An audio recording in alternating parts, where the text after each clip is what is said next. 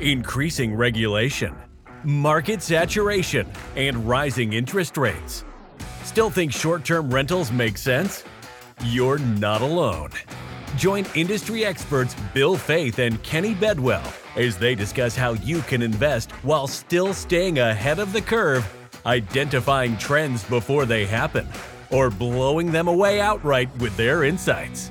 This is STRonomics. Are you looking to invest in short term rentals in North Carolina or South Carolina? There's a lot of great markets there, but even more important, than the markets are that you find the right agent, and that's where my man Tyler Coon comes into place. I personally used him for three purchases totaling over $3.5 million, and I would not look to anybody else. Just jump down into the show notes right here below the podcast, click on the link, and book a free discovery call with Tyler to explore the opportunities in both North Carolina and South Carolina today. Hey, everybody, welcome to the STRonomics podcast. I'm joined by my good friend Kenny Bedwell. This is the second time that we've done this in person and live, right? Yeah, part two. Part two, it's kind of exciting. So, we're going to be taking clothing. questions from our mastermind meeting and sharing them with you. Yeah, so basically, for me at least, I have a 25% increase in revenue right now in snowshoe compared to whatever I'm hearing. Uh, I mean, the thing with snowshoe is still it's 180 inches of snow. That's what they predict. It's at 4,840 feet, and that's one reason I chose snowshoe because when it comes to the best ski resort or you know man-made, and they keep increasing that capacity. The technology is there, and that's what has changed. You know, because they will have you know serve you one way or the other, whether it is natural snow or man-made snow. Right. So, so far, it has been good. Meaning, I think the only thing which scares me a little bit is like things like a recession because ski markets per family per individual are much more expensive than beach markets because in a beach market all you have to do is just you know stay in the house eat the food but So, that's a, that's a very interesting thing that he just said. How many of you ski? It's super expensive to ski, especially if you don't own your equipment and you rent and you have a hun- $84 to $150 pass and you got to rent boots and blah, blah, blah, and all that type of stuff. That's one of the reasons why I believe that you can get a higher ADR at the beach because there's not a whole lot of additional expenses that go with that. Once again, consumer conditioning, right? And those are things that I think we have to think about. I think ski markets, if we actually do end up going into a recession, which I haven't, we've been waiting for it for nine and a half Yeah. months now. It's like we do a podcast every now and then. Are we in a recession? Yeah, exactly. then I do believe that we'll see ski markets will get harder. At our level, at Snowshoe, at Beech Mountain, at Sugar Mountain, the high end park cities, the high end Aspens, think about it. If somebody makes a million dollars a year in income and they lose 20%, they make 800,000. They can still fucking buy groceries. If somebody makes $150,000 a year and they lose $30,000 in income, that's tight, especially if it's a single family earning, single family earner, right?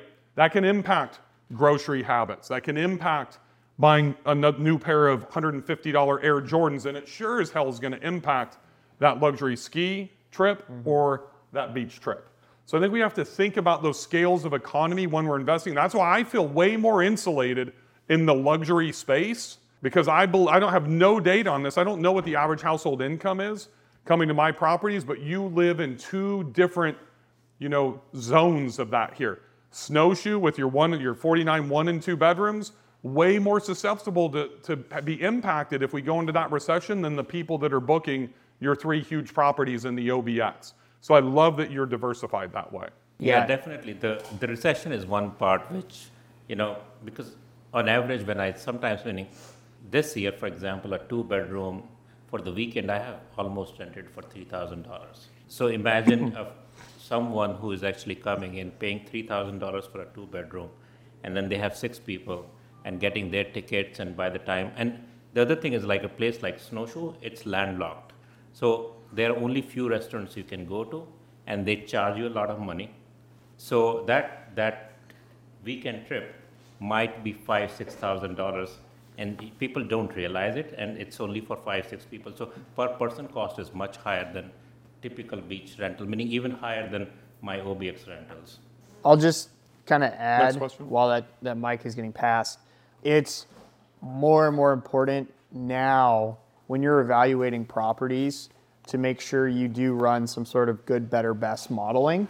Because what if, you know, there's always this what if, and I mean, it's getting more and more prevalent that something serious could, a downturn in the economy could happen. And where if you're in a luxury or, you know, ski in some really mountain, a lot of mountain properties, you need to take into account what if I don't actually make this expected revenue, especially if you're running off the, the trailing 12 months. So, um, you know, we've talked a lot about that in other episodes on what you can do to not just run off the last 12 months, but you know, I'm starting to when I'm evaluating properties, I'm saying, okay, great, I've come up with a number, but it's really turned into a range. It's no longer just okay, you know, this is the high end and this is what I'm going to run everything off of, but what if it's only going to do X? Good, is that best. enough? Yeah, is that enough to pay the bills? Am I happy with that? If there was this downturn that was expected. So I think it's really important that we're doing that when we're also evaluating some of these markets as well. Agreed. Okay, um, I am renovating a property. It is going to be up and running in a month-ish. And it's a mountain and lake property, mountain being first, lake being second. What are some of the top amenities I should put in my property, Kenny? Sorry, Bill, this is for Kenny. Um, that uh, will really help me increase revenue and occupancy. So I I'm mean, gonna sit here and drink some wine. there you go. it's really grape juice, right? No. It's not. No. so, I mean, eh, well, for your property, we talked about, and it, it's interesting, and I think let's unpack that one. So, you asked me yesterday kind of this question. Well, you asked me, what should I put in an extra bathroom or just a hot tub first? Which one should go first, bathroom or hot tub? And when you really look at the data, the bathrooms are very, very valuable, and the return on investment is uh, a lot sooner than just putting in a hot tub. You know, when I think we were looking at four threes versus four twos in that market, and there was a big revenue difference between those. And so, uh, really, you know, anyone listening, if you're trying to decide between a bathroom, adding a bathroom, and a hot tub, if you're, you know, say you have a three-one or a uh, you know, a 4-2 and you're wanting to go to that next step, it's worth it. So do that. But mountain markets, you know, we talked about, uh, you know, obviously hot tubs are huge, but what else? What else can you do? One of the biggest things that, you know, I always say beach markets struggle with this uh, the most, but mountain markets do too, is having that fast Wi-Fi connection. A lot of people are looking for that. so, you know, this was my first, I just spent a whole month away from Buffalo. I was in Destin, Florida, staying, get snowbirding, and one of the requirements for the place I was staying at was you got to have good Wi-Fi. It can't be, you know, just you know 50 megabytes. It's got to be over 100 at minimum. Because I'm recording podcasts, I'm on video calls, I'm doing all these And things. a hundred's not very fast. Sure, but right, but minimum that, right? So um, fast Wi-Fi, which is amenity on Airbnb labeled as over 200 megabytes, is really important. And especially in mountain markets, you're going to want to probably look at seeing if you can have, I don't know what kind of Wi-Fi they have out there, if it's like fiber or if it's satellite, get a booster, you know, like In my opinion, the minimum's 200 on Airbnb. You better have 300 or more. And then you need to factor in if you're streaming two, three, four, five, six televisions Right. on smart TVs and you don't have cable. So if you're like 200 or below, you better have cable because you're going to get kids in there streaming and nobody's going to be able to use the internet. Right, I agree with that. So the biggest thing, the the biggest amenity that I mean, there's there's a lot of little things that we can add to properties, but we need to focus on things where it's one size fits all. So what are amenities like? If you're if you're thinking on the lower end for costs, like you can add outdoor games, but the biggest one I've seen that actually has a very strong impact on revenue, especially in mountain markets, are fire pits. And I'm not talking about just like a measly old fire pit that you can throw Adirondack chairs around. I'm talking about a nice area where people can gather together and then promoting that, you know, through images and, and marketing, you know, in You your seen that one at the Elk Lodge in Banner Elk? I have not seen it. You have. It's pretty amazing. I own it. Oh, oh, oh, the Elk Lodge. Okay, got it there. I got the, yeah, yeah, Just kidding. yeah. So what? Let's exp- let's un- as you say unpack that a little bit. So you say don't just go by the fire ring and get the landscaping stones and throw six Adirondack chairs around it. So people are thinking, well, do I have to spend a hundred grand or do I have because that that still is going to cost like three thousand bucks if you're getting Right. the stone and you're putting some you know gravel down and you're putting like two hundred dollar Adirondack Right. chairs down there. It's not inexpensive. So how much do I have to invest? How big? big the fire pit you've seen mine. I, it was came with a house, but the dude probably spent 100 G's on all the stone there. Does it have to be like that? No. What is what do they need? So the data, I guess a lot of to answer this question, I like to look at how much revenue a fireplace can really generate to begin with. Not just sorry, I say fireplace, uh, fire pit. Fireplaces are also great too, especially in mountain markets. Is there a difference between an outdoor fire pit and an outdoor fireplace? Out, an outdoor fire? You mean an indoor fire? Outdoor fireplace. Yeah. Oh, I don't know. I don't. I don't have the data on that. So yeah, I think yeah. they're two completely separate things. His is like a pizza oven and everything. But so going back to like the fire pit, so on average, we're seeing a 10 to 12 percent increase in revenue with from properties who have nicer fire pits. 10 to 12 percent. Okay, so, I'm gonna because I sent you an email like two weeks ago, right? So people want you to explain, define nicer, right? You're giving you give them the data, but I mean, do I am I spending five grand?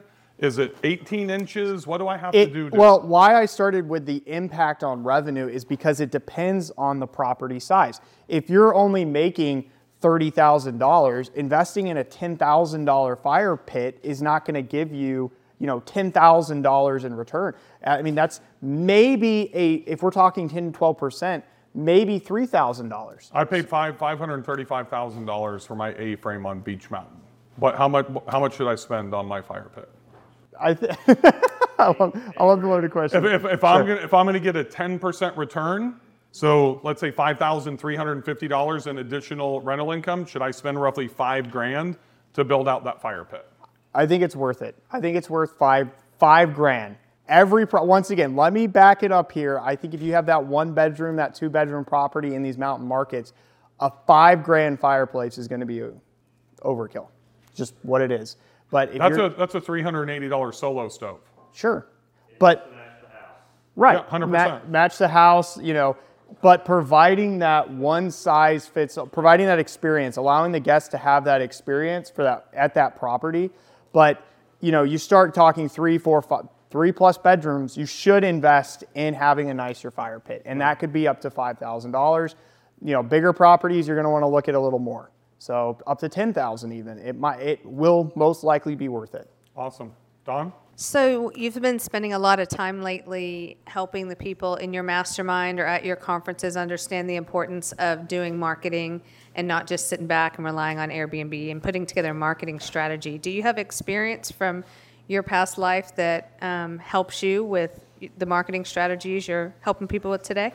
I Not, do. not this life, but the, the, The past previous life? Yes. Yes, Yes, I'm an in- reincarnated digital marketer.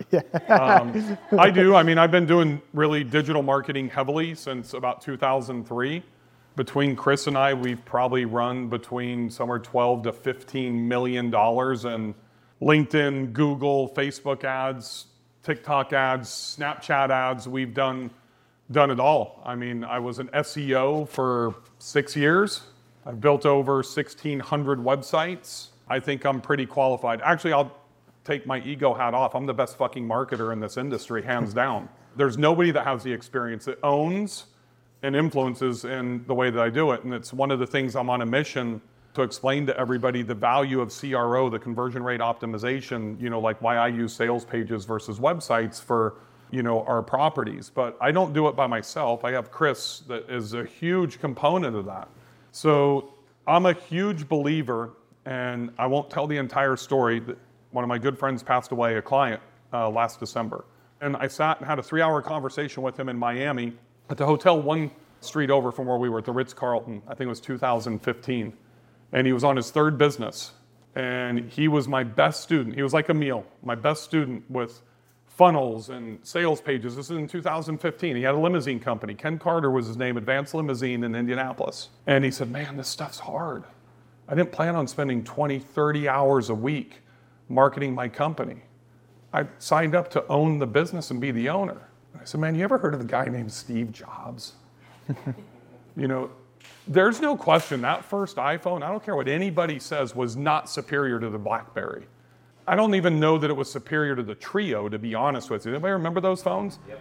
But Steve Jobs was the absolute best marketer, the best presenter in launching a product ever. He who sells and markets their product best will win. You can have a good product or service going up against a great product or service, but if you can outmarket that great product with your good product or service, you will win every single time. That's the importance of marketing. You need to know how to do three things as an owner or a co host or anybody that's investing into short term rentals. You need to know how to do digital marketing, which is, in my opinion, Facebook ads, email marketing, organic social media. Those are the only three things in that order. You need to know how to do listing optimization and you need to how, how to do pricing optimization. Because you can't just set and forget Price Labs or Beyond or Wheelhouse anymore. If you can really get those four skills and be good to great, be great at one, but be good at all the others, you'll outperform 95% of this industry.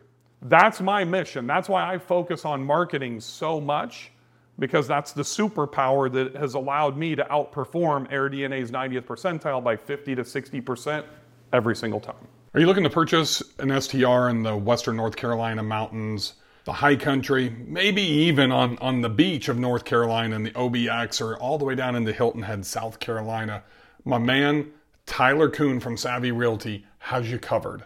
And one of the things that I love about Tyler is he specializes in short term rentals. He takes a no BS approach, is honest, and is filled with integrity. How do I know this?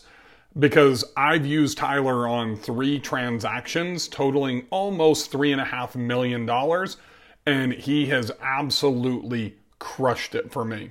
Look, if you're not sure where you should invest, he's based out of Asheville, North Carolina. He helped me invest in Banner Elk North Carolina, and Beech Mountain, North Carolina.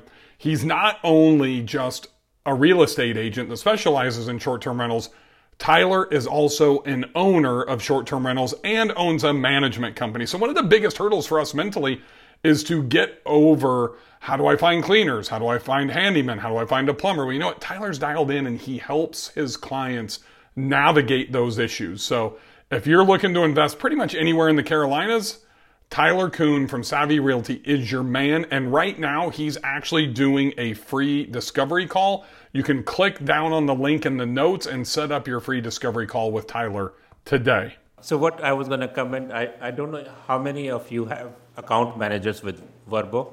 Anybody? They can't see them. Just ask the question, they won't be able to see. The account managers with VRBO, usually, you know, the difference between Airbnb and VRBO is actually in VRBO they have account managers, and I, I have found them very very helpful because if my listing is missing amenities, they will actually they have backend data. They will say, hey, you know, all this is missing. You can actually update it. But the other thing I really like, the data I have got several times from them is like what are people looking in snowshoe and the top amenity, right? So like what Kenny you are saying, if you are operating in a market and you have because these people get a lot more data because they own the data and people are coming to their website. So in my case, about 45% of my bookings are through VRBO and they're far more than I get from Airbnb. So for me, it is very important to get the data and they are able to actually really tell me, hey, you know, in my market, you know, the, one of the most searched things is hot tubs. And based, and, based on, I think it's important, so not to cut you off there, but we got to we need to be careful when you say like one of the most searched things is hot tubs. Well, what if you know there's hot tubs and pools and those are the only two options? Yeah, well, yeah, hot tubs is going to be most searched. So that is true. Like, yeah, people want to stay in a hot tub in the beach market. But one of the issues I have with the OTAs filters, when I say OTAs, so Airbnb, VRBO's filters, is that they only they limit you in what you can filter. They don't give you all the amenities. So I think we have to be careful in saying, you know, yes, this is, you know, per VRBO or per Airbnb, this is the, the amenity that all the guests want. I think there's some validity in it, but um, just, just be careful in terms of like trying to understand that uh, because the data might say the true data behind it. And when we run an actual like statistical analysis on it, it might say something else. So just I you know, no, no, hot tubs you, are right though. So right, yeah, you're right. But I think what I did is I actually used that data and I changed my list accordingly. And the ones which, because not every property I have has hot tub or pool, and I think the combination of the two is actually performing the best. So Are now you using Rank Breeze? I'm using Rank Breeze too. And what was the impact in Rank Breeze when you did that on your Airbnb listings? I don't have a lot of data with Rank Breeze. I have only started doing it for last two three months, so I can't. Meaning it, the rankings. Have, meaning I've been making changes, so I don't have a good answer to you. So here, here's what I would say, and then we got time for one more question from one more person. My advice from a marketing perspective is focus on Airbnb, not VRBO, because we can't benchmark VRBO, right? And Airbnb is Google, and VRBO is Yahoo. For most markets, Airbnb outperforms. And if you're not outperforming on Airbnb versus VRBO, in my opinion, you're not optimizing well enough. So you got to look at your rankings. Now, if you're on the first page on Airbnb and you're getting more bookings from VRBO, then you're going to prove my theory wrong. But if you're on the fifth page of Airbnb, that's a completely different story, right? So we don't have a technology to where we can really benchmark, you know, and test VRBO. We only have that through RankBreeze, which can only get that access from Airbnb. So I put all of my eggs into optimizing Airbnb, and hopefully I don't get affected negatively on mm-hmm. VRBO. But I have to use Avery Carl's enemy method and use an incognito browser to go into VRBO and track that. So that's part of my process. When I make changes, I go and I look at my benchmarks in Airbnb, then I'll go and I'll look at my benchmarks in VRBO because I use OwnerRez and it pushes out, you know, to both listings at the exact same time. Does that make sense? So now you're gonna have a little bit more Kenny-like scientific, you know, type of data uh, to be able to track when you're working on ranking optimization. So one of the things I'm curious to hear your perspectives on is around revenue management, but specifically as you think of 2023 and how you market towards the compression events and holidays and seasonal shifts that you need to do in your revenue management. Okay. Dive into booking lead time and do it right this time. Yeah. I mean, I think that's like the number one thing that you have to understand is booking lead time. Correct. So booking lead time, uh, I know we've talked about it as a group, but for those listening, uh, not with us, so booking lead time is how far out are guests looking to book in the current, like as of today. So booking lead time can change over time. You know, most guests you know, for the summer, they're in a lot of markets, they're looking now. However, urban markets, the booking lead time in general, especially during the winter season, it could be less than three weeks. So it, it, it varies market to market. And that is what can impact your revenue management. So understanding when your guests are looking and how far out they're looking and adjusting your prices is how I, you know, maximize my revenue. So meaning that I think this this needs to be di- you know dialed into.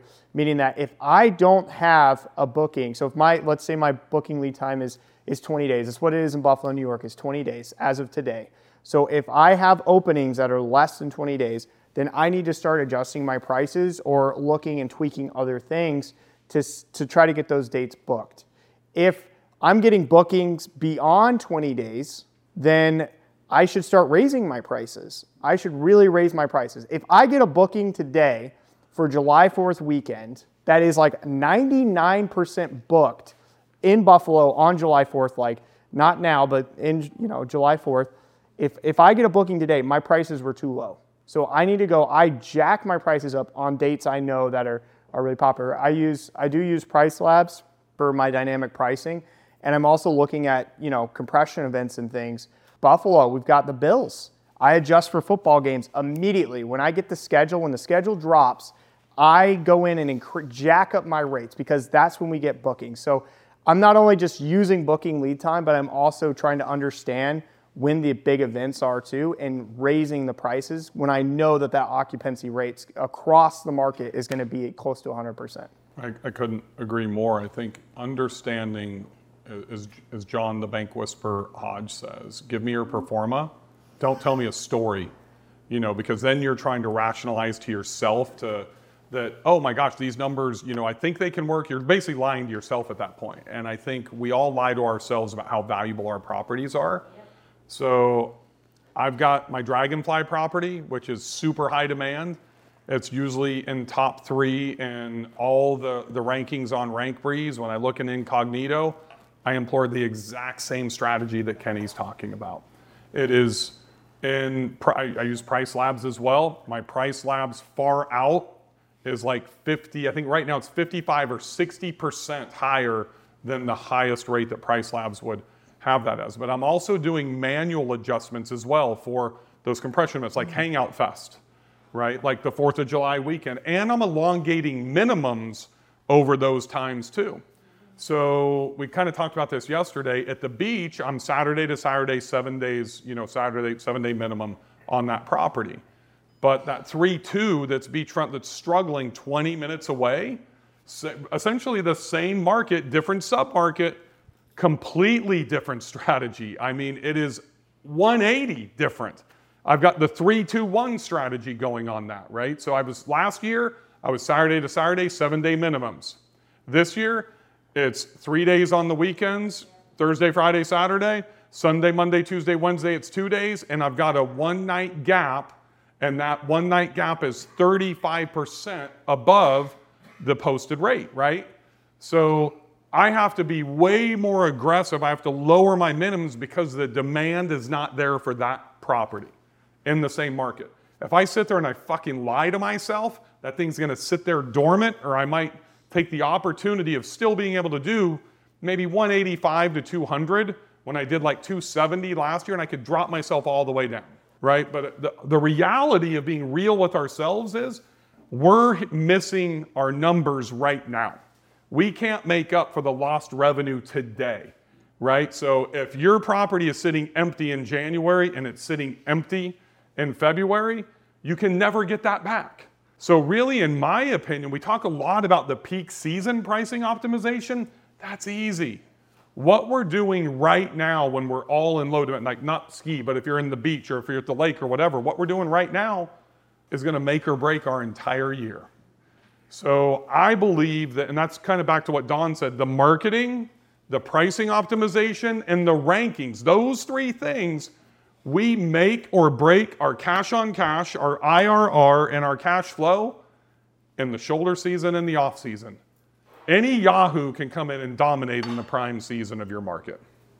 so I saw, I can't remember who, um, what pricing software was doing this, but let's say a thousand dollar night beach house for, you know, a thousand a night for seven nights was seven grand for the week.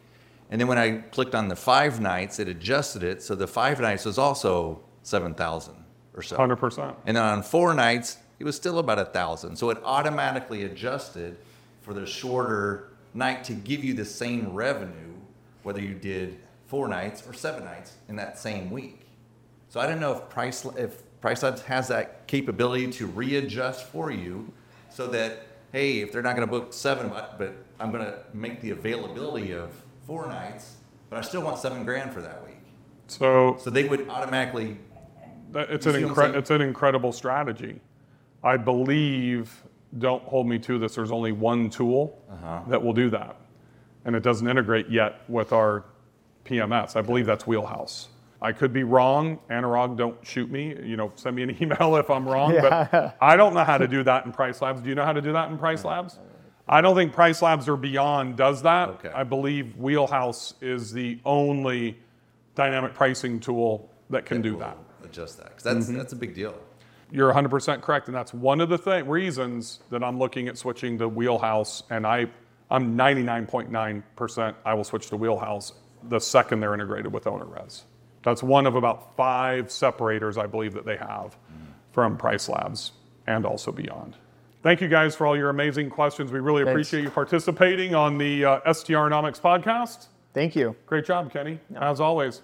We'll see you guys on the next episode. Thank you for listening to STRonomics. Stay ahead of the curve and subscribe today. This podcast is a hospitality.fm production.